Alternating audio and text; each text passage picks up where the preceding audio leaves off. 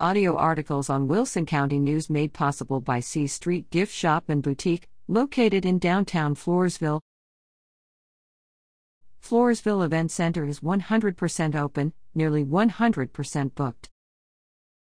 Video below the Floresville Event Center's calendar is almost completely filled with bookings nearly every day through the year, with every weekend booked.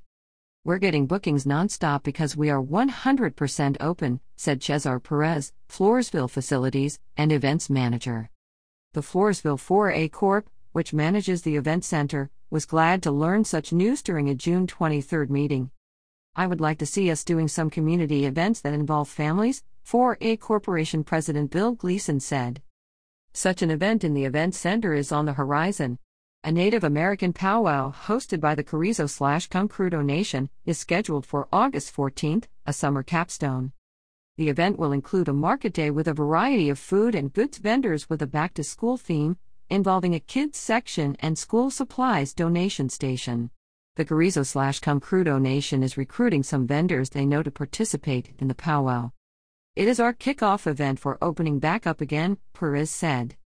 Funds originally allocated by the Floresville Economic Development Corporation to the 2021 4th of July celebration, canceled earlier this year due to COVID concerns, will cover the cost of the event.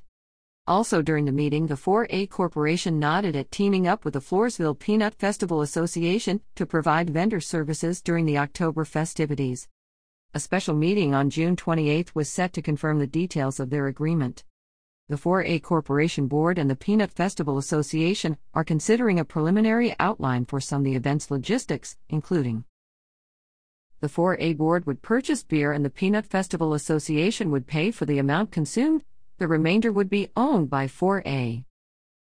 The 4A Board would contract with an organization to handle alcohol sales.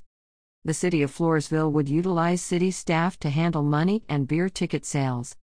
Event security would be provided by the Floresville Police Department and the Wilson County Sheriff's Office. Shared costs were being negotiated. Discussing these events led to examining the ongoing staffing dilemma at the event center and the city of Floresville.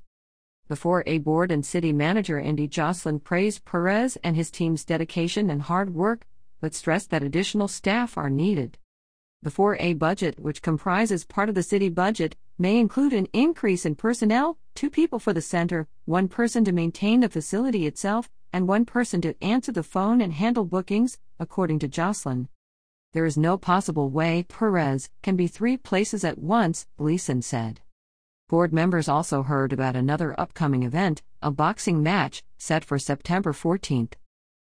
The 4A Corporation also discussed a leak in the gym's roof at the center, purchasing a shelter for the center's lawn mower, possibly acquiring a beer booth from the Floresville Knights of Columbus to help with the Peanut Festival and other events.